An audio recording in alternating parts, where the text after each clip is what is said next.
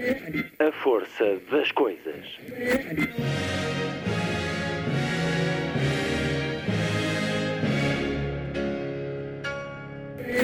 Welcome to the 109th last night of the proms.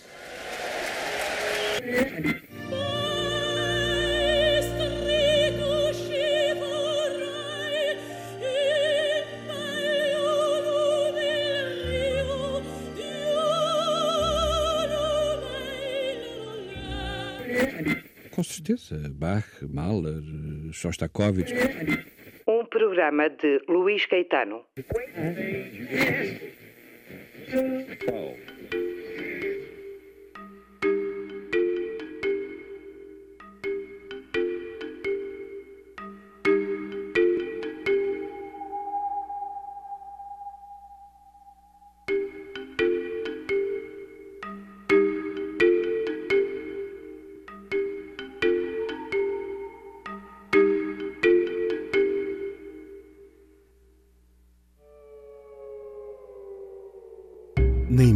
hoje, a primeira hora é dedicada ao romance O Longo Braço do Passado, de Rui de Azevedo Teixeira, um camuniano que, tal como o poeta, conheceu na vida a pena e a espada.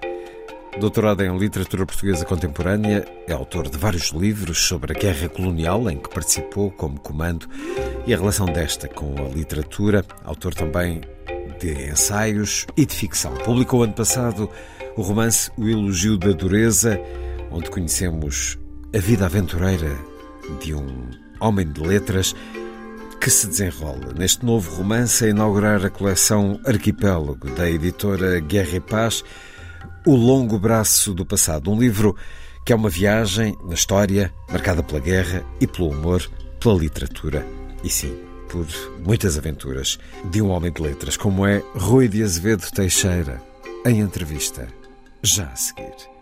Na segunda hora, Irene Valerro.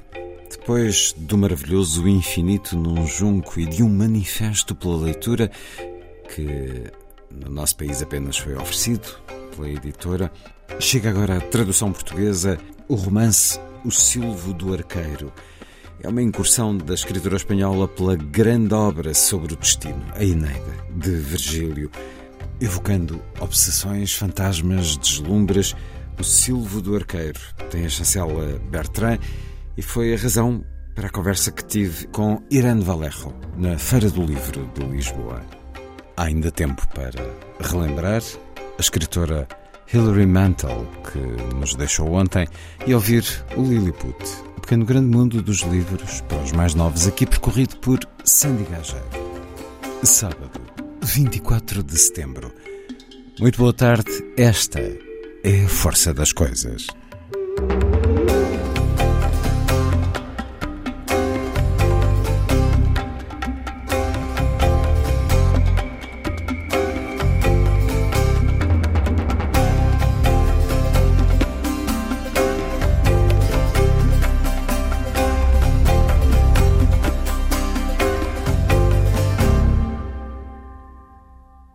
Mushima, Rui Mingas.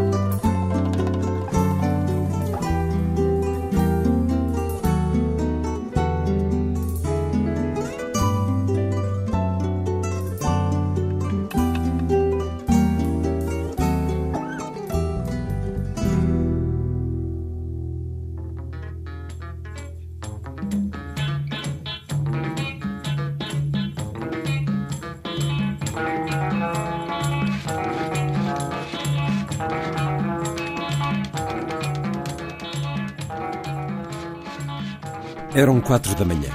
Foram dormir. Paulo dormiu três horas, como se fosse um pedaço de pedra. A tortura, a poda, como dizia, sempre a sorrir, Zara, que praticamente não falava, continuou pelo sábado fora. Aliás, mais do que tortura, era justiça. E era por isso que Paulo estava ali. Considerava que, para a medonha causa, só aquele desfecho era justo. O perdão é muito bonito, mas a justiça ainda mais bonita é. Aqui, até o perdão seria pecado. Também era vingança, mas uma vingança justa que é a melhor justiça.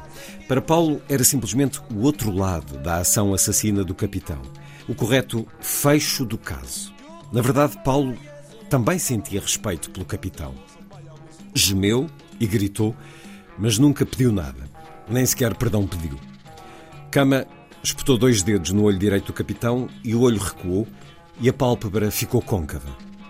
Ainda fresco da guerra, onde aquilo que quem não a fez chama horror, não o é, mas sim simples realidade. O tratamento dado ao militar assassino não impressionava Paulo. Reviu-se na sua atitude geral durante as operações. Muito calmo, quase desinteressado, como se não estivesse envolvido na luta de morte que entretanto ocorria. Curioso. Posso ver um tipo todo partido ou a ser todo partido e permanecer indiferente. Mas não consigo ver uma agulha entrar numa veia. E é um certo do romance O Longo Braço do Passado. Romance de Rui de Azevedo Teixeira, que acaba de ser publicado pela chancela Guerra e Paz, a inaugurar a coleção Arquipélago.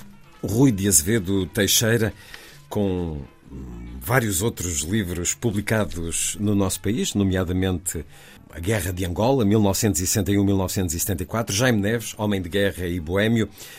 Rui de Azevedo Teixeira, bem-vindo à Antena 2. É um momento duro do seu romance, este de que li um certo.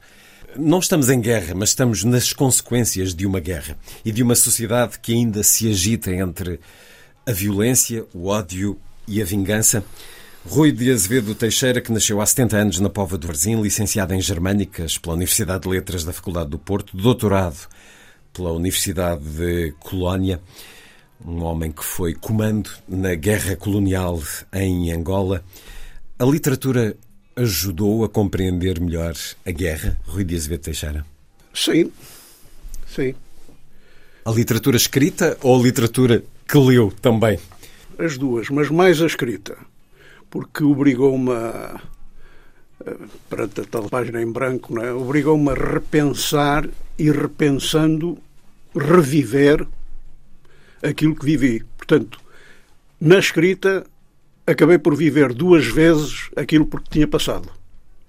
E daí isso ter-me, de alguma maneira, clarificado as ideias sobre, sobre esse tema, não é? Portanto, aquilo que escreve em ficção alimenta-se daquilo que viveu, daquilo que viu. Estamos a falar de um personagem neste romance, que é o professor cooperante Paulo de Trava Lobo. Ele já esteve no seu romance anterior, mas uh, noutros momentos da vida e noutras reflexões sobre a vida, aqui ele depois de ter sido comando na guerra em Angola, vai como professor cooperante para Angola, no final da década de 70, pouco depois dos massacres eh, do 27 de maio de 77.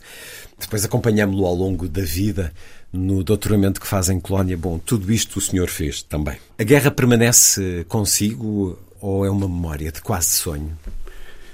Permanece, mas, mas cada vez mais tenue, de uma forma cada vez mais tenue. Vai-se apagando e por vezes tenho, tenho a sensação que aquilo não aconteceu. Que, ou pelo menos que não aconteceu comigo. Ou que eu era outro. Mas era outro ou não? Uh, talvez. Quando se vai para a guerra, é necessário ser-se outro? São perguntas difíceis. São perguntas difíceis. Mas tenho resposta para isso. Porquê é que o indivíduo, como foi o meu caso, se oferece como voluntário para os comandos? O senhor foi Porquê? convicto para exatamente, os comandos exatamente, e convicto para a guerra. Exatamente, exatamente. Porquê? Porquê? Porque, enfim, acho que um, um rapaz de 20 anos, saudável... Uh, cheio de vida. Cheio, cheio de, de, vida. Cheio de vontades. Cheio de, vontade, cheio de desejo de aventura, uh, cheio de leituras de Camões. Que era um aventureiro e um homem da espada também, ora, para além ora, da pena. Ora bom. E havia uma guerra, não é? Nessa altura havia uma guerra. O senhor, quando vai para os comandos, sabe que o seu destino é ir para a guerra? Sim, absolutamente. Porque isso que disse do desejo de aventura e de sim, dar sim. vida à vida pode ocorrer fora da guerra, quando muitos sim, se, se, alistam na, na, vida militar. Mas o senhor sabia que a seguir, depois de uma preparação dura, teria que exercer a sua, a sua, essa preparação na guerra. Sim. Alguma vez se arrependeu? Mais para o fim, de certeza. É? Depois de depois de começar a perceber o que é que estava a acontecer, a perceber no terreno, eh, depois de falar com angolanos, eh, comecei a, a duvidar. O que é que estava a acontecer? O que é que percebeu lá? Percebi que hum, era uma indignidade para o angolano ser colonizado. Tão simples como isso. Era uma indignidade. Não era um cidadão. Portanto, era a terra dele, na terra dele, na sua própria terra, não era um cidadão, era um meio cidadão, digamos, uma meia pessoa, como alguns diziam. Comecei a ver, bom, isto, está errado, não é? Isto está errado. Mas neste livro o personagem reflete sobre algum bem que o colonizador fez ao colonizado. Digamos que a modernidade, uma estru estrutura social, naturalmente na relação diferenciada entre colonizador e colonizado, mas há uma certa defesa de um bem deixado por Portugal em Sem Angola. dúvida, e são bens bem valiosos. Em termos de? Por exemplo, eh, as fronteiras. Foi o colono, que a colonização portuguesa, que fez as fronteiras. Bem ou mal, as fronteiras. A língua, a língua portuguesa. Isso é um bem que, enfim, não tem preço. É um valor que não tem qualquer tipo de preço uma certa ideia de consciência nacional trazida pelas fronteiras e pela língua. E até pelo militar como inimigo, o colono como inimigo, enfim, isso traz uma ideia de identidade nacional. Começa-se a criar uma ideia, eh, enfim, a, identidade nacional. Sem fronteiras, sem a língua, sem até a religião, a religião católica, é? e sem o branco como inimigo, eh, dificilmente o angolano chegaria a uma ideia de eu sou angolano. Não é? Claro que o corolário dessa ideia é ser independente. Mais nada. Não tem nada que saber, não é? É isso mesmo. É isso mesmo. Então fui percebendo, aliás, como eu, outros hum. foram percebendo, e depois entrou-se num, Entrei e outros também, assim, num período de lassidão, não é? E acabei por fazer, ainda antes do 25 de Abril, a minha paz privada, pessoal, íntima. Paz consigo? Consigo próprio? Não, não. Uh, com, com, os angolanos. Com os fiz, angolanos. Fiz, eu fiz a, a, paz com os angolanos antes dela ser feita, antes da independência. A nível pessoal, íntimo, privado. Epá, isto comigo não dá, não é? Chega. Estamos do lado errado. Apesar do muito bem que fizemos também. Mas é? aí já tinha acontecido o 25 de Abril, não? Não, não, não, não. Antes. No meu caso foi antes. Eh, mas continuei, ao fim e ao cabo, em espargata, não é? Espargatado entre o dever... cumprir, o, cumprir com, com, enfim, o com os meus militares de comando, não é? E, por outro lado, eh, não acredito nisto, não é? Portanto, Ou seja, já não voltando acredito... à pergunta inicial, a guerra obrigou-o a ser outro, mas com o passar do tempo regressou a si próprio. Talvez. talvez, talvez, talvez isso. Talvez. Não, eh, ganhei lucidez. Maturidade. Maturidade. E a guerra é muito Sim, é... hábil a dar maturidade, calculo. Disse que a literatura o ajudou. Levou literatura para a guerra? Levava livros? Levava, levava, bom, o meu bosque votivo, não é? O meu bosque votivo, que era o Camões, algum Peçanha, aliás, o Peçanha, que é pouco, não é? Clepsidra, para mim é o segundo poeta português. Hum. Levou-os para a guerra.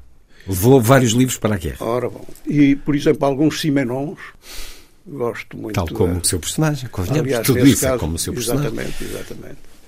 E ainda me lembro de duas ou três biografias do Hemingway, de vários autores. É, enfim, basicamente isso. Não é? Quando volta a Angola como professor cooperante foi pouco depois, porque o senhor tem esta dupla vida em, em jovem, enquanto homem de 20, 30, que é de ter feito essa experiência militar de guerra, mas também de ser professor. Volta a Angola também pouco depois do, do 27 de maio, portanto em 78, 79, será isso? Eh, um ano depois. Um ano depois. Em 78. Como é que é regressar a um lugar onde quatro, cinco anos antes esteve em combate a matar pessoas ou a correr o risco de ser morto? Com grande emoção. Com grande emoção. Porque, embora no fim fosse contra a nossa participação na guerra, é? a nossa continuação na guerra, eh, uma coisa que ficou foi eh, amar o país, amar Angola. Não é? Uma coisa não impede a outra. Era o mesmo país aquele que encontrou? Muito diferente. Muito diferente. E, essencialmente, porque vi mais dignidade no angolano. Era um cidadão, não era um meio cidadão, não era um colonizado. Portanto, aí vi logo uh, mais dignidade. Dignidade, enfim, a dignidade de ser cidadão. Mas, por outro lado, também vi uh, mais, mais feridos, mais miséria, mais Lázaros a arrastarem-se pelas cidades angolanas e pelas picadas. O senhor foi identificado ou reconhecido ou era sabido que tinha estado como comando na guerra? Eu acho que sim. Não, não tenho provas, mas acho que sim. Teve essa experiência de perceber que alguns. Mas guardou segredo, portanto. Sim, sim. Mas depois, sei lá, depois falei com vários, vários antigos combatentes, vários antigos guerrilheiros, não é? E aí quase que falávamos abertamente. A mesma linguagem. Exatamente. E aliás é, é, uma, é muito emotivo, quer dizer, é muito emocionante eh, reencontrar um antigo inimigo militar, não é? Já em paz. É emocionante. São, são, eh, são encontros muito interessantes. Muito emotivos. Este muito. certo que li no início é uma cena de tortura, é uma cena de tortura como poucas vezes terei lido uh, em termos da dureza e do choque que pode causar, mas a tortura é necessariamente assim, tal como a guerra é necessariamente assim. Isto não é um livro cor-de-rosa, longe disso, se bem que tem também muito de paixões assolapadas, porque tanto em guerra como uh, uh, vida fora, elas fazem parte da nossa existência. Mas nesta cena de tortura há relações entre o professor cooperante antigo comando na guerra, com um, um angolano uh, que, de certa maneira, percebe que ele teve na guerra, mas há uma terceira pessoa, nesta aliança de três contra um, que esteve do lado oposto ao do professor cooperante e matou, em situação de combate, vários amigos dele. Poderia ter sido ele também. Sim. Isto aconteceu? Conheceu esta pessoa? Não. Conheceu uma pessoa assim? Não. Conheci um. Não nessa cena, não é? Sim, a cena Não calculo nessa que não cena. Aí tem. Não, não, não. Mas disso. esteve perante alguém que, que percebeu perante- que poderia eh, que esteve em combate consigo? Comigo, não, mas com comandos, sim. Com seus camaradas. Com camara... ah, sim. Com, com comandos, sim. Comigo, não. O que é que sentiu nessa relação? Com, como é que olhou para esse outro? Com respeito ou com raiva? Com, com respeito, com curiosidade e, por fim, até com amizade, acho eu. Acho eu. A guerra cria laços difíceis de explicar? Muito profundos. Muito profundos. Eh, muito profundos. De alguma maneira sentimos-nos, eh, os antigos inimigos, inimigos sentem-se irmanados, não é? numa experiência que foi comum. Foi comum, eh, andar, andar, andar uns atrás dos outros. a Por causa do sentimento de terem sido obrigados, levados a isso?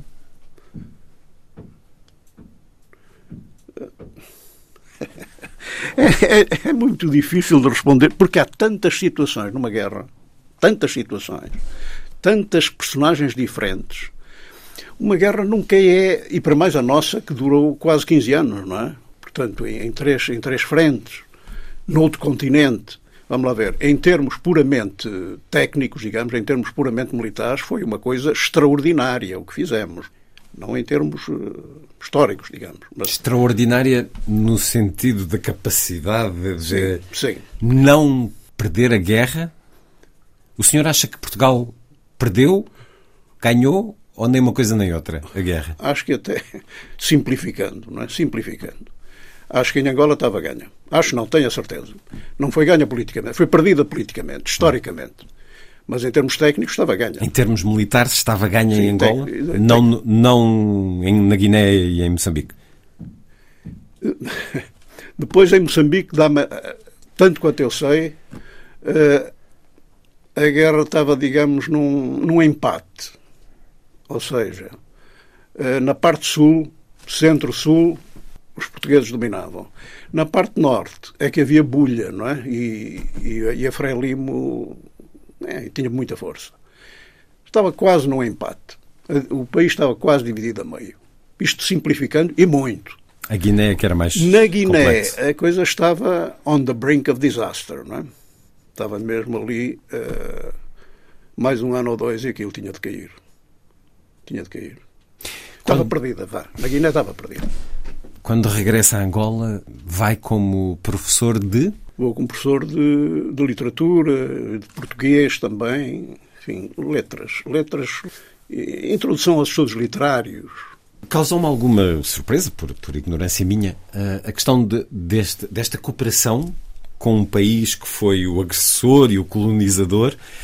A Angola convocou essa ajuda, esse apoio a Portugal para a formação de, de jovens, presumo. Sim, sim, sim, sim. Porque, afinal de contas, Portugal tinha estado eh, como país ocupante, colonizador, eh, três anos antes. E, no entanto, sim, sim, sim. eram muitos os, os que foram chamados a Angola, os portugueses, para Muitos cooperantes, muitos cooperantes. Eh, a nível do ensino, ou no setor do ensino, e a vários níveis, universitário, médio e até, enfim, sim, universitário, universitário e médio, umas boas dezenas, talvez centenas mesmo, não é? de, de professores cooperantes. Centenas. Quanto, quanto tempo esteve lá nesse, nessa função? Estive quase dois anos. E foi feliz durante esses dois anos? Até deixar de o ser. Até deixar de o ser. Naquele sentido que, na sua experiência de vida, há muita coisa que, a certa altura, alcança e precisa de novas experiências? Ou Sim, por outras sim, razões? Sim. Nessa altura, agora não, agora com a idade que tenho, não. mas em jovem mexia-me muito. mexia-me muito. Trabalhava muito e mexia-me muito. Não estava parado. Não era um dos parados. Não era um daqueles, daqueles protagonistas que a Roxana Eminesco, uma lusófila romena, constatou aqui há 20, 30 anos, no romance português, não eram daqueles uh, protagonistas que praticamente não se mexem. Ou estão sentados no café, ou estão na cama a remoer angústias existenciais. Vá, basicamente, esses da Roxana Minesco, uh, basicamente ou tendencialmente, digamos, pessoanos, não é? Eu não. Eu sou do tipo camuniano. Ler mais um certo deste romance, O Longo Braço do Passado, de Rui de Azevedo Teixeira, a edição Guerra e Paz, olhando um momento que estava ainda muito eh, fresco durante essa altura em que esteve lá. Tinham ainda algumas horas pela frente e nada que fazer. Uma boa altura para Paulo saber mais sobre o 27 de maio e os dois anos que se seguiram. Pôs o amigo a falar. Pedro Cama, acutilante como Paulo Lobo, nunca falava palha. Contou episódios sobre a prisão de São Paulo e a casa de reclusão de Luanda, onde nenhum prisioneiro vê a luz do dia. Falou das ambulâncias, que, numa perfeita contradição, serviam para levar os prisioneiros até à sua morte, até aos fuzilamentos e valas comuns. A vingança netista, a infernal barbárie, começou em grande, em Luanda. Depois o banho de sangue espalhou-se durante dois anos por toda a Angola, pelo Lubango, Mochico, Bié, Zonas onde se matou à farta. Na Calunda, onde estive uns tempos para disfarçar e escapar aos capangas do neto, matava-se na brincadeira. Os presos eram obrigados a matar os outros presos. O chefe do campo, com o carregador orgânico e mais dois carregadores, todo cowboy, começava por disparar para alvos, depois para pássaros, depois para uma perna ao ombro de um prisioneiro, depois para a barriga. Gostava de dar espetáculo.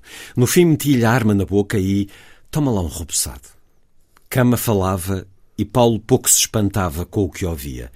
Desde os tempos de contra-guerrilha, sabia da cultura autocrática e de derramamento de sangue interno do MPLA. Sabia até da violência recreativa e até aleatória que praticava em zonas da UNITA. O chefe da Calunda não era exceção. Cama falou e falou, calmo e seguro do que dizia. Foi morta muita gente do setor da educação, o principal inimigo para Neto além dos chefes Nito, José Van Dunham, Bacalov e Monstro Imortal, os portugueses Cita Valles e Rui Coelho, por exemplo. Conheci-os a todos. É um momento terrível da história de Angola, apesar de, até por causa de Cita Valles e, e de já ter sido eh, muito escrito sobre, sobre ela e até um, um filme. Uh, é um, é um momento que para muitos será desconhecido ou já esquecido. Este 27 de maio de 1977. Neste ano de 2022, uma multidão com t-shirts onde se lia Abraçar e Perdoar assistiu à entrega dos restos mortais de algumas vítimas desse 27 de maio de 77, incluindo os restos de Nito Alves, que era na altura ministro de, do Interior ou da Administração Interna, creio, e membro do Comitê Central do MPLA, e que terá liderado uma tentativa de golpe de Estado reprimida pelo então presidente Agostinho Neto. 30 mil pessoas, calcula-se, tenham sido assassinadas, foram assassinadas uh, nesse dia e ao longo dos meses seguintes. Isto é um tabu da história angolana. Rui de Azevedo Teixeira, o que sei, eu julgo saber sobre enfim, a reação ao fraccionismo, a reação do MPLA, eh, dos chefes do MPLA ao fraccionismo, foi uma reação que talvez tenha chegado aos 40 mil mortos. Isso é uma chacina. O responsável máximo é o Agostinho Neto. Isso não há dúvida nenhuma, não é? Um presidente poeta. Aí está. É uma ironia tremenda, não é? Quando nós sublinhamos as qualidades da poesia e de quem a faz. Sim, claro que isto há poesia e poesia, mas Agostinho Neto é muitas vezes sublinhado como poeta. E o Agostinho Neto uh, tem uns versos que não me esqueço que, que começam assim. Uh, eu não sou aquele que espera, eu sou aquele por quem se espera. Isso antes do 25, antes do, do 25 de Abril, antes da independência, não é? Eu sou aquele por quem se espera. E aquele por quem se espera faz uma coisa dessas, não é? Dá essa ordem de matança indiscriminada, dar cabo dos fracionistas, sem qualquer julgamento, sem tribunais, sem prisões, sem nada. Toca a limpá-los, não é? E aí, eh, do que eu ouvi, porque eu nessa altura não estava lá, cheguei lá na ressaca, digamos, do, da reação ao fracionismo, eh, percebi, mas percebi claramente percebido que, que que uma guerra civil é a pior das guerras. Porque, digamos, os 30 mil ou 40 mil, não sei, os 30 mil ou 40 mil conheciam-se. É gente que se conhece.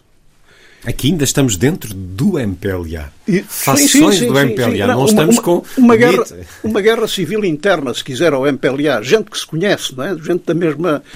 Enfim, com a mesma. Gente Pronto, gente do MPLA. Gente com vida comum, com passado comum. Passado comum, eh, ideias, pelo menos até uma certa altura, comuns, etc, etc. Até familiares. Até familiares. E uma das coisas que me impressionou saber nessa altura foi uh, nessa, nessa limpeza interna do MPLA a existência dos Widowmakers. Não é? Eles existiam.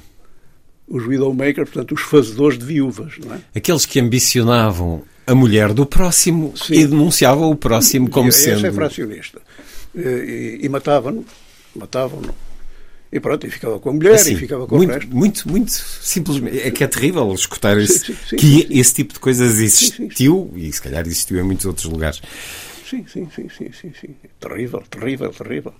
Porque quando não conhecemos o inimigo, uh, quando estamos a fazer a guerra e não o conhecemos, não é? Não conhecemos de lado nenhum, não é a mesma coisa que matar alguém que se conhece, não é? Aliás.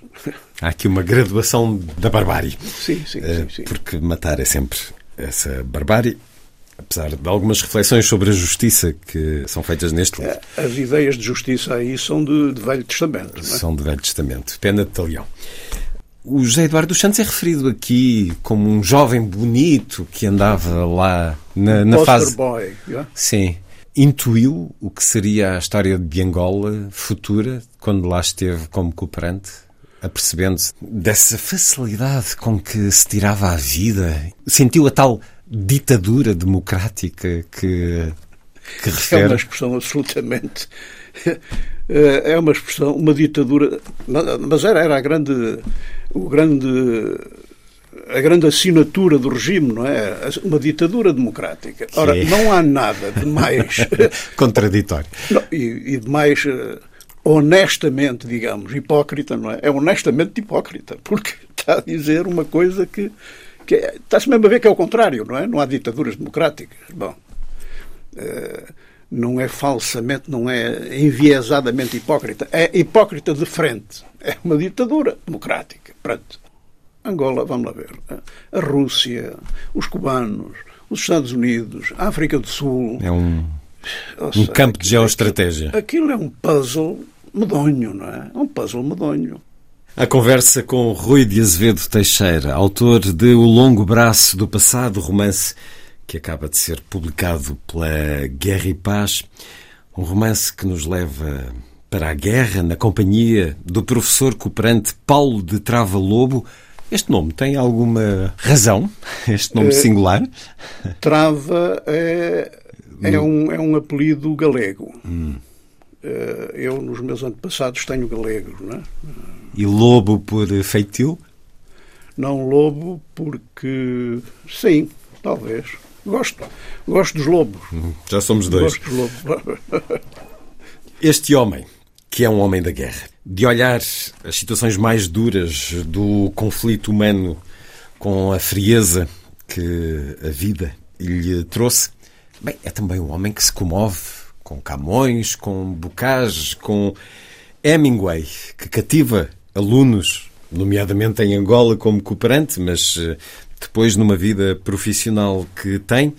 Um homem que faz um doutoramento em Colónia, Uh, vendo muitas vezes, mas, mas ficando em Aachen, que eu achei muito curioso, porque achei uma boa opção. Uh, Aachen é de facto uma cidade muito bonita uh, e está ali perto de outros países. Vai fazer a colónia acompanhando a mulher, o que aconteceu também, no seu caso, leitora na Alemanha. Mas o personagem Paulo Travalovo faz um doutoramento sobre os espaços em Camões. Não foi a tese do seu doutoramento em colónia. Não, não, não, não. o seu doutoramento tem a ver com isto que eu tenho na mão, o seu livro literatura eh, colonial. Sobre, sim, sobre sim, a guerra sim, colonial. Sim, sim, uh, aliás, está publicado. a Guerra Colonial e o Romance Português. Agonia e Catarse. Agonia e Catarse. Explique-nos o que é que quer dizer com esta, este subtítulo. Escreve-se sobre a guerra para tentar libertarmos-nos do peso dela dentro de nós, não é? do mal que ela nos faz. Eh, porque hum, Vamos lá ver uma coisa. E antes de mais, uma, uma coisa muito, muito. O Walter, o Walter Benjamin, Benjamin, como se diz em alemão, ele dizia uma coisa muito acertada: que eh, quem faz a guerra, quem sabe, normalmente não diz, não fala. E a mim custa-me falar, muito, como já viu, não é? Custa-me falar. E quem não, não a fez. Eh, não tem nada para dizer sobre ela. Ou não ou pode fala falar muito, dela por ou dentro. fala muito, mas é aquela coisa, aquela conversa, ou o choradinho, ou o ataque eh, virulento e continuado, não é? Quem sabe, de facto, e não, é, não será só com, com a violência, com a guerra, haverá outros, outras áreas, Claro. outros temas em que quem sabe não diz. Não, é muito. Aliás, tem- vivemos num país em que muita gente fala do que não sabe. Numa exatamente. semana fala de uma coisa, na outra semana fala de outra, mas não sabe de nada. Exatamente, exatamente. E a mim custa-me, aliás, como viu até, até, até agora, quer dizer, não consegui dar-lhe respostas eh, rapidíssimas. Não, eh, tipo aqui embrulhado e tal. Sim, E- mas neste caso o senhor fez uma tese de doutoramento. Sim, Defendida. O senhor aprendeu alemão para, para a tese? Claro. Não, Caramba. eu sabia, sabia alemão. Sabia. Sabia, já- Mas já- at- atenção, nunca soube, eh, nunca soube alemão fluente, não é? Sim, Fließen mas- da Deutsch dava para dava para, para viver. Sim. Dava, dava. Pronto, e nesta tese e- de doutoramento o senhor reflete sobre a questão de uma literatura feita de experiência, porque aquilo a que se dedica presume seja a literatura escrita por aqueles que viveram a guerra. Sim, e vamos lá ver. Eh, Por exemplo, o Lobo Antunes. O Lobo Antunes, os primeiros romances dele foram sobre a guerra colonial, não é? O tema era a guerra colonial. E era nitidamente autobiográfico. Era um médico, psiquiatra, divorciado, com dois filhos, Portanto, no as, leste de as- Angola. as tais tal. referências autobiográficas. Deixe-me ler um excerto em que no seu livro evoca o Tony Antunes, como lhe chama o Luís. Gostei dos primeiros. Um ar fresco, um piadão, porreiras metáforas surrealistas ou assentes na forma gramatical da determinação. Depois cansei-me. Demasiado comediante. Um fiteiro. Mas parece que continua com boas metáforas. Apoucou como poucos a nossa tropa. Na Kulturhaus de Bona, ouviu dizer mentiras colossais. Falou de trincheiras, bombas, foguetes todas as noites no Pacato Leste. Praticamente um Jungar na Primeira Guerra Mundial. Como médico militar, o tipo nem sequer era tecnicamente um combatente, mas apenas um auxiliar de combate. Nem sequer um soldado, quanto mais um guerreiro. Imagina a ideia com que ficam da nossa guerra aos estrangeiros que o leem. O tipo a denegrir e os especialistas militares, incluindo estrangeiros, a provarem o contrário. Aquilo já não é ficção literária, mas mentira literária. Antes de continuar a sua resposta, li aquilo que é diálogo no seu romance. Lobo Antunes escreveu sobre a guerra com conhecimento da guerra ou com parte de conhecimento e parte de fantasia, como este diálogo aqui sugere? Algum conhecimento, de certeza, não é? esteve lá. Esteve lá. Esteve lá. Mas, Eh, mas eh, com uma fantasia medonha, não é? Com, que é a liberdade do autor. Mas aqui neste certo as coisas vão para além disso. Diz que ele afirmou e, e disse. Sim, sim, sim. Estive, e fiz sim, e vi. é, é- é a diferença que eu faço e acho que existe, não é? Entre ficção literária, mesmo a mais fantasiosa, e mentira literária. É uma, acho que é, é um tema interessante de elucidar, mas com muita calma. uh, o que é mentira literária e o que é ficção, o que é liberdade, liberdade poética, etc. Tudo isso. Mas o que é mentira mesmo. Não é? E ele, pelo menos nessa Culture House em Bona, aquilo era. Eu até me ria. Não é? Eu até me ria. É, pá, este tipo é um comediante, é um gajo. Enfim, é um tipo muito interessante. Muito interessante. Não sei. Uh, não sei. Depois cansei-me. Não consigo lê-lo agora. Não mas acho que continua com grandes metáforas. Acho, acho que sim. Acho que é replicando praticamente aquilo que está no livro e que li o excerto. Eu não li a sua, esta sua tese de doutoramento, sim. mas quem são então para si os grandes autores? Porque durante muito tempo, como é natural, há uma ferida aberta na sociedade e a guerra sim, colonial sim, sim, e a descolonização e uh, o regresso daqueles que estavam nos países uh, africanos de expressão portuguesa foi uma ferida que provavelmente ainda nem, nem sarou completamente, mas durante muitos anos não se escreve sobre a guerra colonial ou escreve-se pouco. Quais são os grandes livros para si da guerra colonial, atenção, os grandes romances? Uh, atenção, não se escreve pouco. Não, agora escreve-se muito, mas no início, no início eu acho que se escreveu sempre muito. Muito? Mesmo no final muito. de 70, princípios de 80? Sim, muito. Escreveu-se muito, até semi-analfabetos escreveram. Ah. primeiro. Publicados. e, e, e, e, publicações de. de não. não de, publicações. Enfim, autopublicações, hum. muita coisa. Hum. Muita coisa. Memórias quase. Sim, muita coisa. Uh, eh, só que eh, eu, enfim, estudei esse assunto, só que em 90% do que se publicava não valia nada, não é? Não valia nada. E depois há alguns títulos que ficaram. Ficaram, e é curioso que esses títulos e esses autores que ficaram, 30 ou 40 anos depois, a guerra está lá. No Lobo Antunes continua, tanto quanto eu sei. No, no Manuel Alegre continua. Eh, na Lídia Jorge não sei muito bem, mas acho que, enfim, pelo menos de raspão continua. Esteve nas traseiras. Esteve, guerra, esteve, é? esteve o marido é que estava, estava no mato e ela na beira, na cidade, isso é em Moçambique, não é? Ela na cidade da beira e o marido, um capitão paraquedista, eh, no mato. Mas pronto, eh, enfim, recebia notícias, Sim. Sabia do, do, que se passava.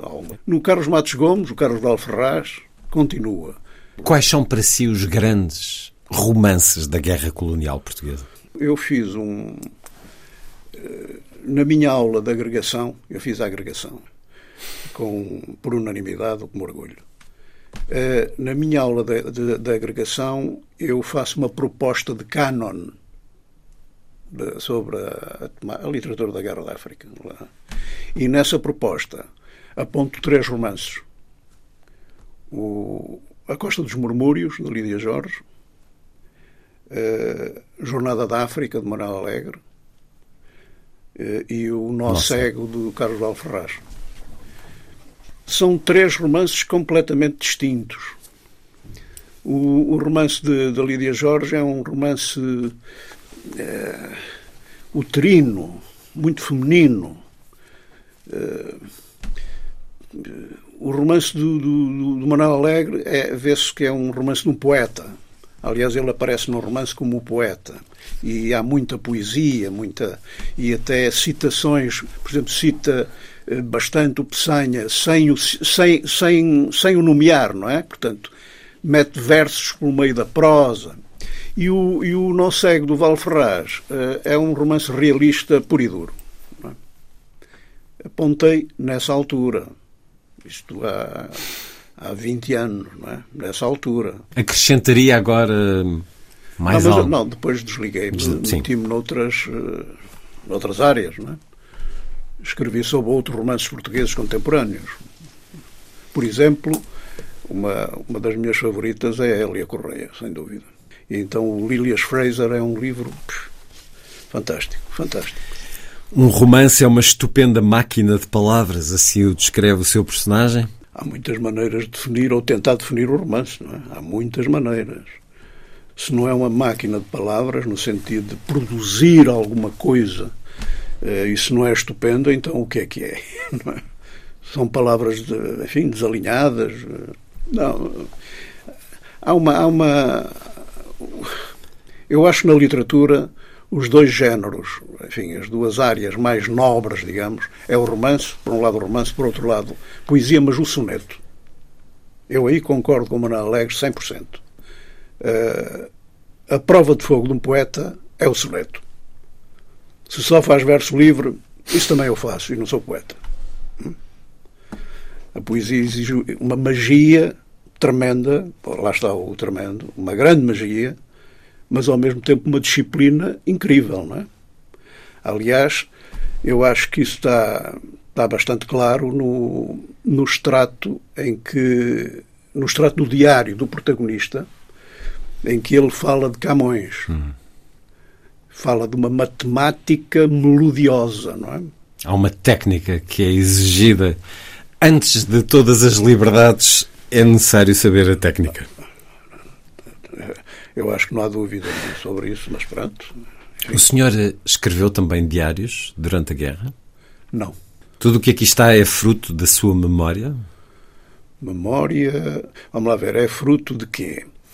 É fruto do que vi, do que ouvi, do que li, de alguma coisa que experimentei, eu próprio, até algum sonho, algum pesadelo, tudo isso é que me fez, eh, enfim, é que me fez chegar aqui, não é? Essas páginas. Um livro de um homem que viveu a guerra e escreveu sobre ela, mas uh, viveu também uma vida de amor aos livros e de muitas aventuras. Vamos aqui a mais um certo. Fumavam muito e bebiam muito café, trazido por Diana numa garrafa térmica, bebiam pouco álcool. E Paulo não deixava de trabalhar. Sentava-se à mesinha, frente à janela, com os seus papéis e livros, enquanto Diana lia na cama. Paulo deu-lhe a conhecer Camões e Pessoa. Viciou-a em ambos. Diana acabou por, de vez em quando, citar Pessoa. Ser poeta não é uma ambição minha, é a minha maneira de estar sozinho. Chegava a declamar Camões, passando com extrema delicadeza de Estavas linda, Inês, posta em sossego para toda a tristeza em O dia em que nasci mora e pereça. Parecia a Paulo que Diana até sentia a maleabilidade sonora da perfeição poética camoniana, também o Camões malicioso Paulo deu a ler a Diana, nuas por entre o mato, aos olhos dando o que às mãos cobiçosas vão negando. Passou-lhe ainda Bocage seus meigos olhos, que a foder ensinam, até nos dedos dos pés tesões acendem. O remédio Bocage de Paulo contra a tristeza fê-la rir tanto que quase desmaiei. A poesia era a sua melhor amiga.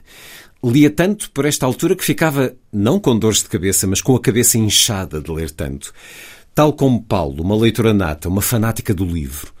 Olhava para os livros como se fossem sagrados e pegava neles como se fossem tesouros e lia com gravidade. Quando lia, era toda ela que lia.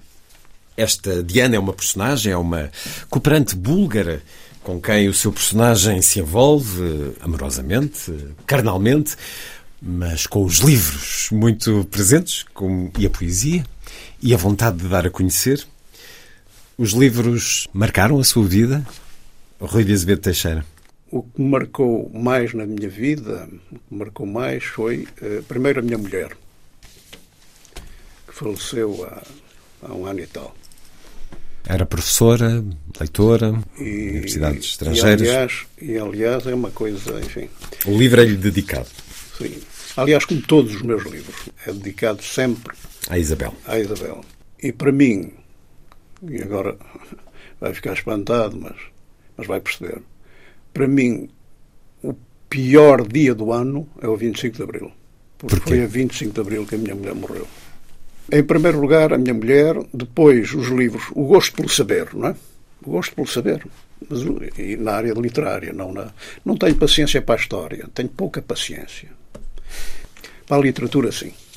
E, curiosamente, eh, o que gosto mais talvez seja de poetas, mas não consigo fazer poesia. Não é? Eles estão no outro campeonato, não consigo fazer o tal soneto. Mas vai tentando? Não, não, não, não. não. Isso tentei em, em jovem e tal, mas não. Para aí não dava, não dava. E em menos jovem, não, não vai tentando a poesia? Não, agora? não, não, não, não consigo, não vale a pena. Quer dizer, é destas coisas Uh, conheço-me suficientemente bem para saber que não vale a pena. Não é? Não consigo, não interessa. Não, não consigo mesmo. Gosto é de ler. Poesia gosto. Mas tenho. Eh, e uma coisa engraçada. Engraçada não, a idade obriga a isso. Cada vez leio menos. No sentido de cada vez releio mais. Releio, volto a ler ah, os meus autores. Quem são os seus autores? Releio pelo menos uma estrofe camoniana por dia. É meu autor de cabeceira, é a minha Bíblia. Aliás, é curioso que a Maria Velho da Costa também fazia isso. Tinha o, o, o Camões, enfim, como Bíblia, não é? na, na, na cabeceira da cama. Uh, Camões, uh, gosto de, de reler o Hemingway também. O Simenon, se apanha um Simenon uh, novo, então aí leio mesmo, já não Isso releio. ele escreveu. 200 e tal. Muito. Mas o que me fascina, e atenção, boa parte dos grandes romancistas leram, alguns à secapa, com vergonha de dizer que liam Simenon. Essa agora. E, um, por exemplo, um fanático do. Agora poeta, não é? Um fanático do, do Simenon era o, o, o José Régio. O José Régio andava sempre com, com Simenon. Outro fanático, o Hemingway. O Hemingway era fanático de Simenon, andava sempre com Simenons. Portanto, eu também uh, gosto muito de Simenon para descontrair, para tentar perceber como é que ele, sem adjetivos, quase sem literatura, consegue em páginas tão secas tanta vida. Tanta vida. Incrível. Rui de Azevedo Teixeira publicou o ano passado um outro romance, de certa maneira, primeiro momento desta vida aventureira de um homem de letras, porque é assim que define este, este romance, esta trilogia o seu personagem nesse romance publicado ano passado pela Gradiva, o elogio da dureza, lida com a questão da paternidade do seu pai, uh, descobre as condições em que uh, foi dado à luz. Aqui acompanhámo-lo ao longo de, de, toda a vida adulta. Homem da guerra, cooperante, vida universitária. Enfim, chegamos a, um, uma idade tardia. Então, e o terceiro momento? Uh, no terceiro momento há uma. Está, está mais que alinhavado. Julgo que no próximo ano sairá o terceiro, uhum. o terceiro volume. Uh, no terceiro momento há uma tentativa de recuperar uh, a aventura, mas já, portanto. Mas já na maturidade. Já na maturidade. Uma tentativa de, de, de voltar a ser novo. E ele vai andar por onde? Uh, vai andar por, uh, pela Europa e por África. Mais Moçambique, desta vez. É uma trilogia portuguesa, acima de tudo, sem dúvida nenhuma, é literatura portuguesa, mas com uma costela fortíssima lusófona, não é? E, portanto, eh, no primeiro romance foi, foi Portugal e Angola, no segundo, este, Portugal, Angola e Guiné-Bissau, no terceiro está Portugal, Moçambique e um bocado de Brasil também. Paulo de Trava Lobo, que nos dá muito da nossa história neste longo braço do passado que a Guerra e Paz acaba de publicar. Rui de Azevedo Teixeira, muito obrigado por ter vindo à Antena 2. Obrigado, eu.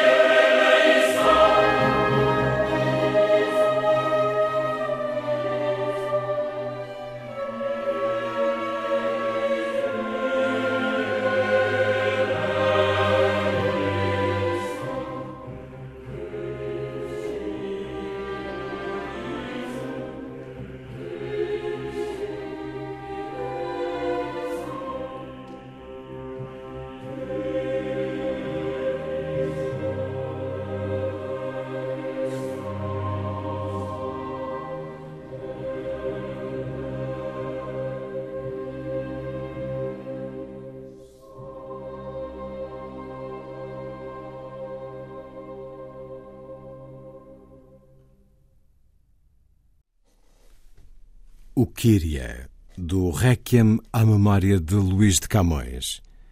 João Domingos Bom Tempo, na interpretação do coro e orquestra Gulbenkian, a direção de Michel Corboz.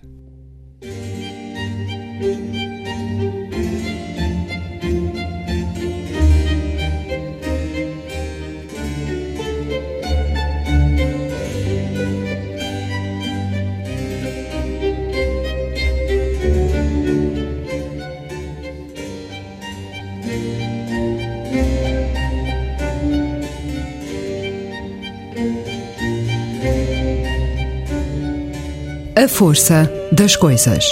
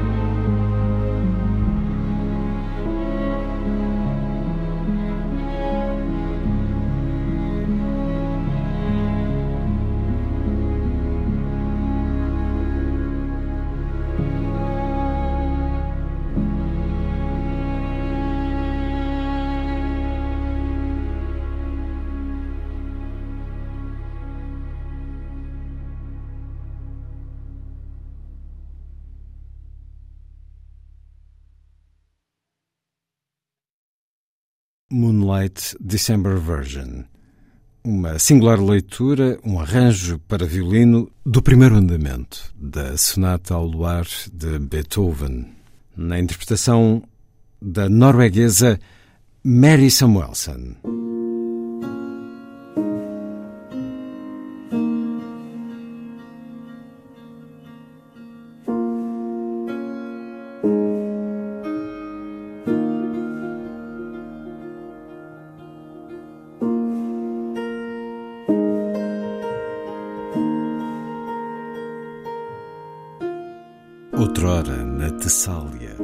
Havia um poeta chamado Simónides. Foi-lhe pedido que comparecesse num banquete dado por um homem chamado Scopas e que recitasse um poema lírico a enaltecer o seu anfitrião. Os poetas têm caprichos estranhos e no seu poema lírico Simónides incorporou versos em louvor de Castor e Pólux, os gêmeos celestes. Scopas era mal-humorado e disse que só pagaria metade dos honorários. Quanto ao resto, e de pedi-los aos gêmeos. Um pouco mais tarde, um criado entrou no salão. Murmurou a Simónides. Havia dois homens jovens lá fora a perguntar pelo seu nome. Ele pôs-se de pé e deixou o salão do banquete. Olhou em volta à procura dos dois jovens, mas não viu ninguém. Quando voltou para ir acabar de jantar, Ouviu um ruído terrível, de pedras a rachar e a desfazer-se. Ouviu os gritos dos moribundos enquanto o telhado do salão se desmoronava. De todos os convivas, ele foi o único que sobreviveu. Os corpos estavam tão destroçados e desfigurados que os parentes dos mortos não conseguiram identificá-los. Mas Simónides era um homem excepcional. O que quer que visse ficava gravado na sua mente. Conduziu cada um dos familiares pelo meio das ruínas e, apontando para os restos mortais esmagados, disse: Ali está o vosso homem. Para ligar os mortos aos seus nomes, recorreu ao mapa de distribuição dos lugares na mesa que tinha na cabeça. É Cícero quem nos conta esta história. Conta-nos como, naquele dia, Simónides inventou a arte da memória Lembrou-se dos nomes, das caras, algumas amargas e inchadas, outras joviais, algumas aborrecidas. Recordou-se exatamente de onde todos estavam sentados no momento em que o telhado desabou.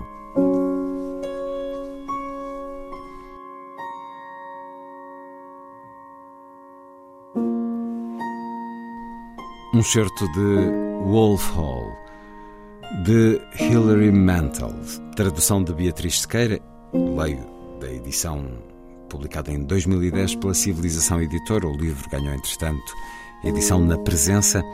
Hilary Mantel, britânica de uma família irlandesa católica, um nome que marcou a literatura mundial das últimas duas décadas, vida desde sempre debilitada pela doença, a morte esta sexta-feira, aos 70 anos.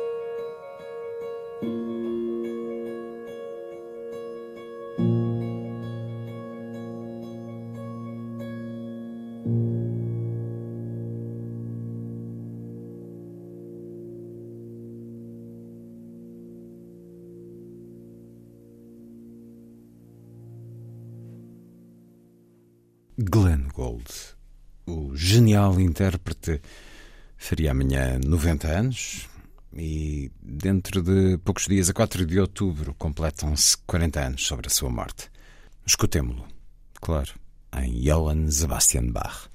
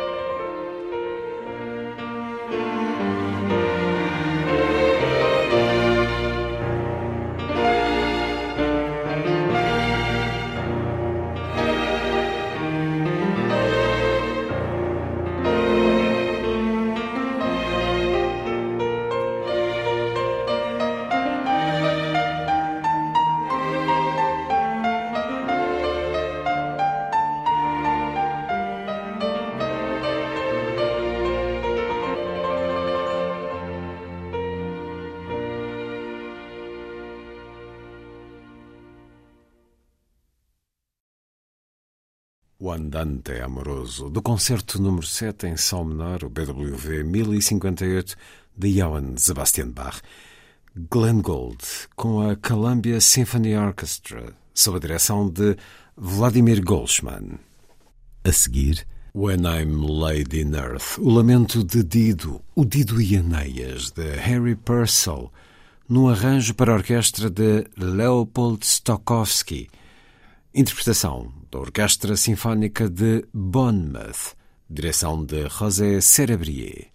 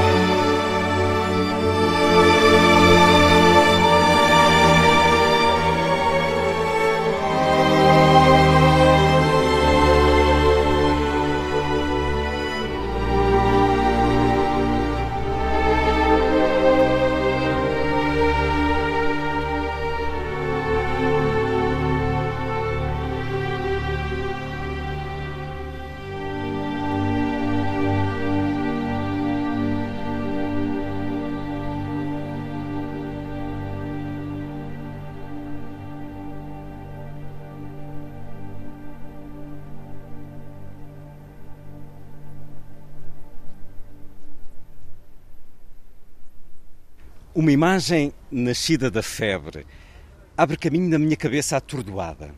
Fui ameaçado durante todo o dia pelo fantasma do poeta eterno? Será que o espectro do mesmíssimo Homero pretende castigar-me por tentar usurpar a sua coroa de louros? O meu coração palpita em grandes golpes. Sinto como os meus pelos se arrepiam. Tremo. Tenho medo da morte. Tenho medo da loucura. A minha mente está doente? Faço essa pergunta a mim próprio, rendido pela fadiga e pela angústia. O idoso continua a repetir o seu refrão. Pela primeira vez, o significado das palavras penetra na minha mente e capta o seu sentido. Ilíada, livro sexto. Fala da lendária Helena, aflita durante o cerco de Troia. No futuro, os poetas cantarão os nossos sofrimentos às gerações que estão por nascer. O verso gira como um turvelinho na minha cabeça febril. Cantarão os nossos sofrimentos.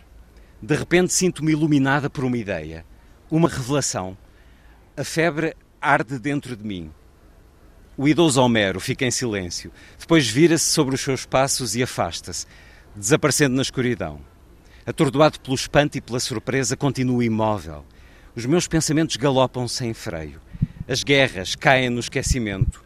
Os cantos permanecem. Só o poema fica para narrar a dor dos vencidos, o destino de quem é atropelado pelos imparáveis acontecimentos que forjam a história. Aqueles a quem hoje chamamos heróis foram um dia seres açoitados pela desgraça. O vinho das lendas brota da vindima do sofrimento. Eu conheço o sofrimento, a dúvida, o pesado fardo do medo, mas também experimentei a redenção e o consolo das palavras. Agora eu sei. Posso escrever este poema. Encontrei a minha voz e é um excerto do mais recente livro publicado em Portugal pela escritora espanhola Irene Vallejo, O Silvo do Arqueiro, tem a chancela Bertrand. Bem-vinda, Irene Vallejo, uma vez mais à Rádio Pública Portuguesa Antena 2. Muito obrigada. Este excerto que li O Silvo do Arqueiro dá-nos um Virgílio num delírio febril, num momento em que ele vai ao encontro da lenda, da eternidade, aqui ele a dialogar, a ver Homero, esse autor tão importante para si também, neste livro traz-nos para o mundo da Eneida de Virgílio, um livro que nos leva para quando Enéas e os seus homens são acolhidos em Cartago, são refugiados de alguma maneira em Cartago. É muito curioso aquilo que diz neste certo que os vencidos são contados pelo poema, os grandes poemas. Enéas é um vencido, é um homem cansado da guerra, é um refugiado. Se a história é habitualmente contada pelos vencedores, a poesia dá-nos o olhar dos vencidos, Irene Valerro. Me interesó precisamente la historia de Eneas porque es la leyenda de un derrotado y porque ese derrotado, alguien que perdió una guerra, un refugiado, un exiliado, un emigrante, quién pondría los cimientos de lo que sería el Imperio Romano, donde se forjó la idea de Europa. Por tanto, en el fondo, eh, Europa como concepto nace del viaje de un refugiado de guerra, nace de una derrota. Y quería subrayar esa idea ahora que de nuevo estamos eh, conmovidos y conmocionados por la guerra en Ucrania, ¿no? como, como la idea de lo que hemos llegado a ser eh, nace de uno de esos viajes en forma de una nueva vida, ¿no? en busca de una nueva vida, eh, que es la metáfora, por supuesto, de todos los emigrantes, de todos los exiliados, pero creo que también es la metáfora de todos nosotros, que después de las sucesivas crisis, la crisis financiera, la crisis del coronavirus y de la pandemia, hemos tenido que reconstruir la vida tras una gran convulsión. Y por eso eh, quería hacer girar esta novela en torno a esos personajes eh, que también tienen su leyenda y su epopeya y su épica, ¿no? los que tratan de reconstruir un mundo hecho pedazos. E, no entanto, Enéas tem um destino. A Eneida é um grande romance do destino, Irene Valer. Es una, es una novela, bueno, es un, en realidad un poema épico, eh, La Eneida, que habla sobre el, el, conflicto de un hombre entre el deseo y la obligación, entre el destino y el amor, ¿no? Todas esas eh, dudas que nos escinden tantas veces. Eh, nos pasa a los personajes, de, ¿no? a las personas de a pie, igual que a los héroes. Y por eso yo quería representarlos ¿no? vivos, palpitantes, también a Virgilio, eh, al que pues eh, imaginamos en el pedestal, ¿no? como estatua de mármol, como un clásico lejano, distante, totalmente coronado por las glorias literarias y en realidad, por lo que sabemos de él, eh, era un hombre inseguro, tímido, siempre temeroso de defraudar a sus lectores que, esperaban tanto de un escritor, esa vulnerabilidad ¿no? de quien se enfrenta a, aquellos que lo admiran y teme no estar a la altura.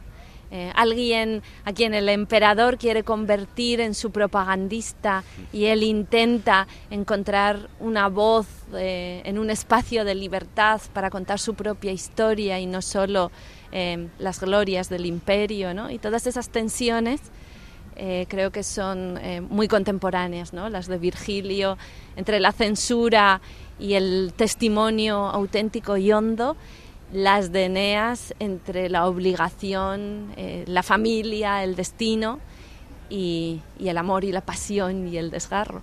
Virgílio é personagem neste seu romance. É possível imaginar Virgílio? Sabemos alguma coisa dele? ter-se-á relacionado, dialogado com ele enquanto escrevia este romance, ao contrário de Homero, que provavelmente não existiu e sobre o qual é difícil imaginarmos personalidade, imagem desse homem. A Irene Valerro, tão próxima de Homero, fala-nos no Infinito num Junco, como o seu pai lhe apresentou as, os primeiros Homeros, se calhar para os mais novos. Virgílio é para si uma imagem muito mais definida de um homem, um homem com todas as suas contradições e todas as suas fragilidades. Sí, Homero es, es un fantasma, como, como aparece en la novela, es, es un nombre eh, que no sabemos que oculta detrás. Eh, es un misterio, es un enigma, es quizá eh, toda una tradición de cantores eh, que se han ido sucediendo a través de los siglos y componiendo colectivamente un, un, gran poema, una gran obra, o quizá no, o quizá es solo un, un editor. Es, es, un misterio. Yo, de hecho, durante la infancia estaba convencida de que Homero era mi padre, que me contaba el cuento eh, de la Odisea antes de dormir, y yo estaba, eh, estaba convencida de que lo imaginaba solo para mí. Y, y fue una gran decepción saber que existía en la antigüedad un tal Homero que le disputaba eh, la autoría de del poema. Pero sí, es cierto que de, de Virgilio, en cambio, eh, sabemos mucho. Se escribieron biografías en la época, fue un gran clásico en vida y por eso mismo pues eh, eh, se quedaron noticias de, de, sus enfermedades, de sus miedos, de su aspecto físico, de, de su profunda timidez, de su sensación de, de, tener un aspecto tosco de campesino que no se, no, no se compadecía con la imagen poética que tenían de él los lectores. A grandeza que o tempo lhe conferiu.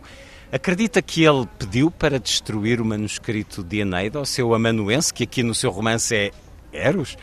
Acredita que isso terá acontecido? Parece que, que, realmente sí, fue, fue una iniciativa suya. No sería de extrañar, puesto que eh, estaba, era incapaz de acabar ese poema, probablemente por, por perfeccionismo, por inseguridad, por, por, conflictos íntimos de la creación y no resultaría extraño que, como nos cuenta la versión tradicional y los biógrafos, ciertamente quisiera que el manuscrito del poema hubiera sido destruido a su muerte. Eh, Entonces... Realmente vivió una, una, relación muy conflictiva con, con, su propia obra y creo que esa es una, una de las dimensiones que, que, que le dan más contemporaneidad y más, eh, ¿no? más hondura humana hum. a, a, este escritor. Mais exigência de escritor, mas então estamos a venerar uma obra contra a vontade do autor ¿O nem por eso? Sí, realmente lo, lo, leemos contra su voluntad, pero yo he intentado en esta novela hacer un homenaje a, al personaje con todas sus dudas y conflictos y también intentar hacer una lectura entre líneas más allá de, de los homenajes y las partes pomposas dedicadas a, Augusto, eh, que, es, cuál es realmente el mensaje que la sensibilidad de, Virgilio estaba tratando de, de comunicarnos. ¿no? Y para eso regresar a la historia de Eneas, al momento en el que se enamora de la reina Dido Elisa en Cartago, ¿no? y cuánto estuvo en juego en, ese momento, tanto para el poeta como para la historia de Roma, que es el origen de nuestra propia historia. Eh, y ese, ese relato em, es el relato de una mujer poderosa, una reina, enamorándose de un náufrago, eh, de un hombre más joven que ella, y de bueno pues de todas las presiones y tensiones que a su alrededor se desatan cuando una mujer poderosa decide eh, hacer ostentación libre de, un amor que ella siente y de una pasión, más allá de las convenciones, más allá de las conveniencias. Un grande amor cantado ao longo dos séculos, nomeadamente nesse Didi e Ineias, que presumo terá escutado muitas vezes com essa área maravilhosa da morte de Dido. ¿Por qué que Dido e Elisa no seu romance Irán Vallejo. Los dos nombres aparecen en el poema, en la Eneida. Eh, se nos dice que Elisa era el nombre fenicio y Dido el nombre cartaginés. ¿Y por qué optó por Elisa? Elisa por ser el, el, nombre originario, el nombre de la reina en su ciudad natal y porque de esa manera, em, al ser un nombre que existe todavía hoy, le daba una dimensión más contemporánea mm. y más cercana a a la reina, ¿no? Porque la aproximación que yo he intentado hacer a estos personajes es la de em, dotarles de una profunda humanidad en la que nos podemos ver reflejados los lectores en muchos de nuestros conflictos de hoy.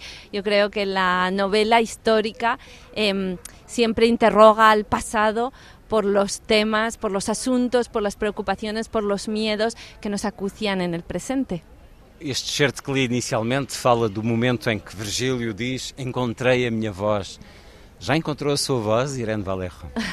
Siento que la búsqueda es inacabable quizá eso es lo que nos mantiene escribiendo a, los escritores, ¿no? una, una, búsqueda permanente, una búsqueda que, que no termina nunca.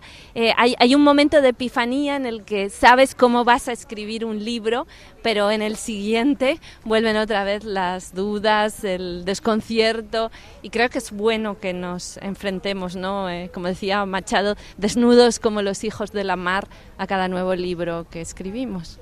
Mais um pouco do mais recente livro no nosso país de Irene Valerro, o romance Silvo do Arqueiro.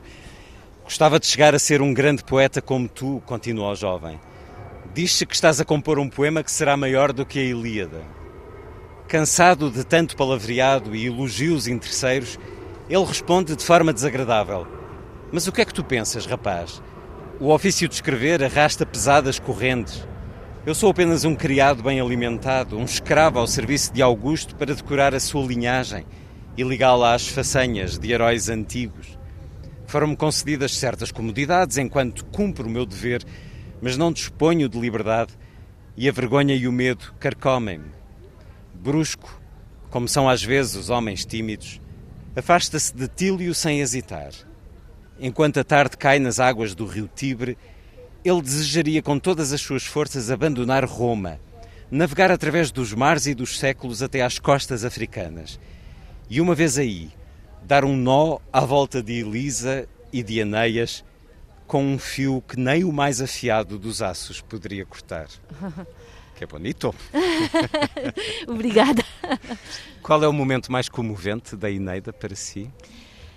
Em, creo que lo más conmovedor para mí de la Eneida es lo que Virgilio no pudo decir, lo que cayó y lo que se lee entre líneas. Y, ahí es donde he tratado de extraer esta novela como una interpretación personal y absolutamente objetable de la relación que Virgilio tenía con su libro, con la vida. Y me parecía además interesante eh, rescatar esa faceta, ¿no? Por la que la vida de Virgilio cambió por un desahucio, algo que también es eh, totalmente contemporáneo. Amenazaron a sus padres de, que les iban a arrebatar su, casa, sus campos, las tierras donde él había vivido la infancia. Para evitarlo, eh, habló, pidió favores eh, Virgilio a sus protectores poderosos y durante el resto de su vida estuvo en deuda con las personas que habían salvado la casa de sus padres y habían hecho una excepción con ellos. Eh, dado que los desahucios nos han causado tantos sufrimientos durante los últimos años, pues pensaba que también era una vía para explicar de cuántas maneras podemos acabar por sentirnos hipotecados en nuestras vidas, ¿no? Y cómo em, las desgracias económicas em, barren también la vida de las gentes, como, como las guerras y, y como las crisis sucesivas. Li no livro Uma Odisseia de Daniel Mendelssohn sobre as sortes virgilianas. Esse mito, uma, uma tradição de adivinhar o futuro através da leitura ao acaso da Eneida, abrindo ao acaso a Eneida. É uma prática que acontece desde o século I. Diz que terá sido o imperador Adriano I a tentar tirar as sortes virgilianas. Pode tirar as sortes virgilianas, Irene Valerro, abrindo esta edição de A Eneida, que aqui tenho.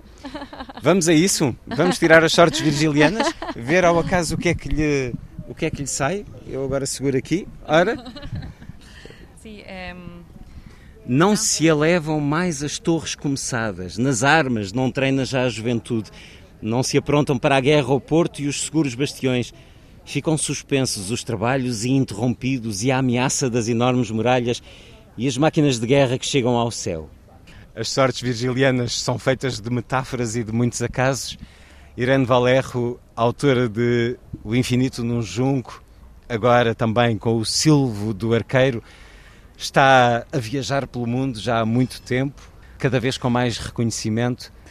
O que é que se sente neste momento, depois de tantas viagens, tantos momentos com os seus leitores? Sinto eh, todavía sorpresa, estupefacción, eh, gratitud y sensación de privilegio. Yo Pensé que O Infinito en un Junco iba a ser mi último libro por las circunstancias personales en que tuve que escribirlo. Mi hijo nació con graves problemas de salud y creí que allí terminaría mi carrera literaria y debería consagrarme a cuidarlo finalmente las cosas salieron mucho mejor de lo esperado. El libro que iba a ser el último y mi despedida se convirtió en una bienvenida desmesurada con la que yo jamás me hubiera atrevido a soñar. Y ahora me gustaría, eh, a través de mis viajes, fortalecer esta idea también de, de una comunidad del sur, fomentar que nos leamos entre los países del sur de Europa, Italia, eh, España, eh, Grecia, Portugal, también los países de Latinoamérica, ¿no? y frente a un mundo que está tan em, colonizado y poseído por la literatura anglosajona, eh, reivindicar también las voces que nacen en este territorio presuntamente eh, periférico pero tan creativo, ¿no? Y, en el fondo pues es el, el mundo del, del, Mediterráneo y del Atlántico que ya amaron los romanos y donde empezó la civilización, ¿no? Y es una constante reivindicación de, de este espacio que habitamos, de estas voces. La literatura, a pesar de, de todos los pronósticos pesimistas que hemos escuchado durante todos estos años sigue convocando y apasionando a tantísima gente y eso es, es emocionante, es emocionante en cada feria, en cada fiesta, en cada presentación y en las reacciones que ha suscitado eh, mi libro Infinito en un Junco, que es en definitiva un canto a los libros, a sus metáforas, a sus eh, sigilosos salvadores, a esas personas anónimas que han hecho posible la supervivencia de nuestras mejores eh, ideas y de nuestros mejores poemas. E Irene Valerra é uma grande voz dessa literatura que nos une e é uma voz também de muitos ao longo dos séculos que nos traz de volta nos seus livros. Mais recente, o romance O Silvo do Arqueiro com a chancela Bertrand Irene Valerro. Muito obrigado por ter estado mais uma vez na Antena 2.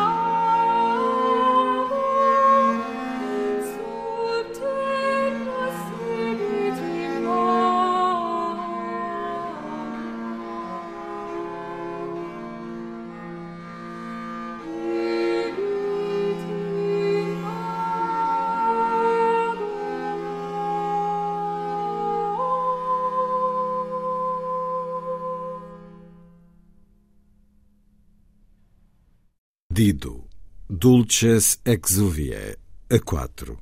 Música de Josquin Després, compositor da Renascença, aqui pelo agrupamento Música Antiqua of London. Direção de Philip Thorby.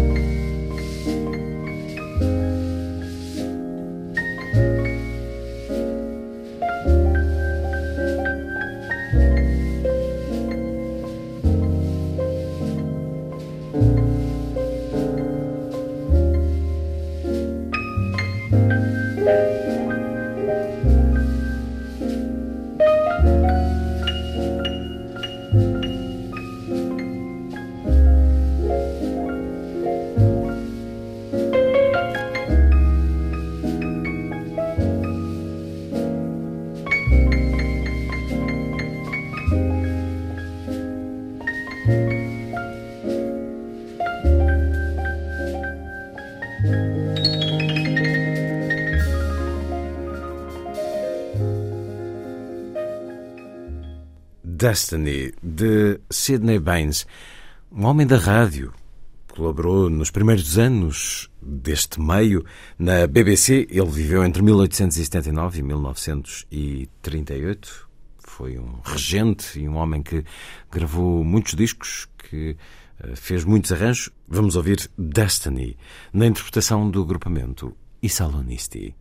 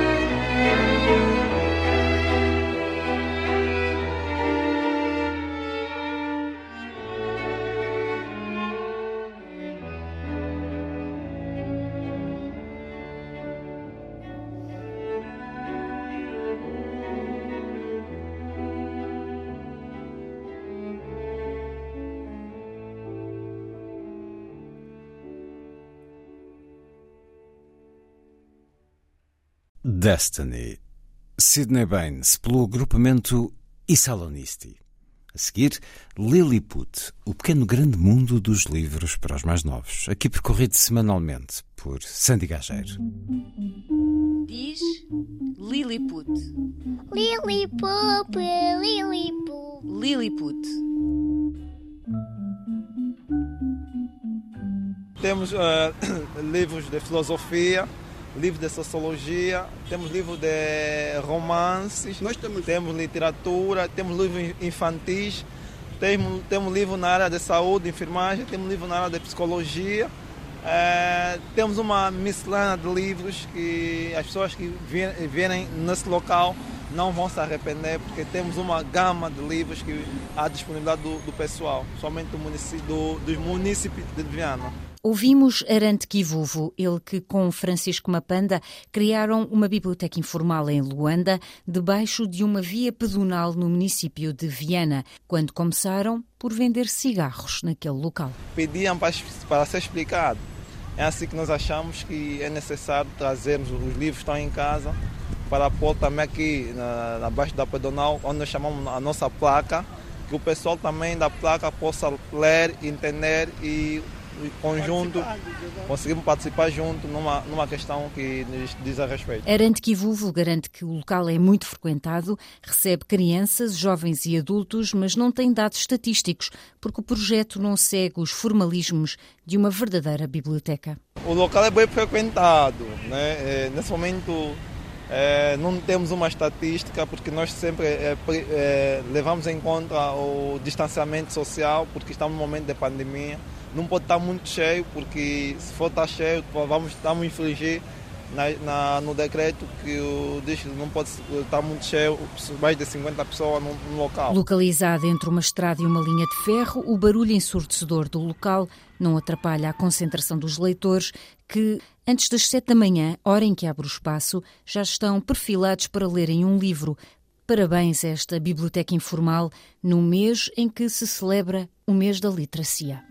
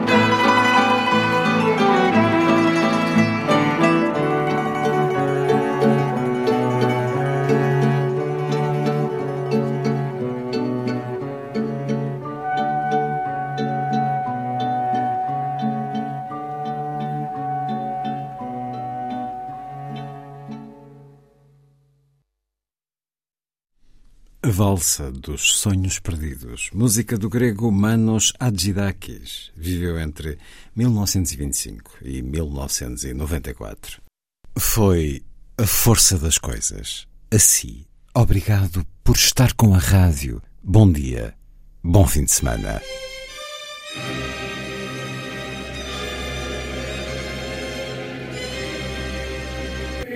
A força das coisas.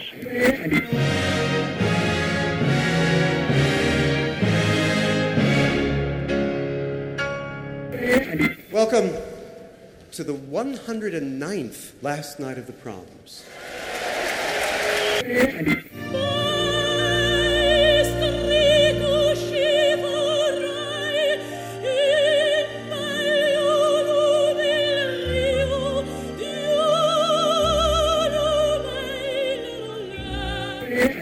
Com certeza. Bach, Mahler, Shostakovich. programa de Luís Caetano. Hum?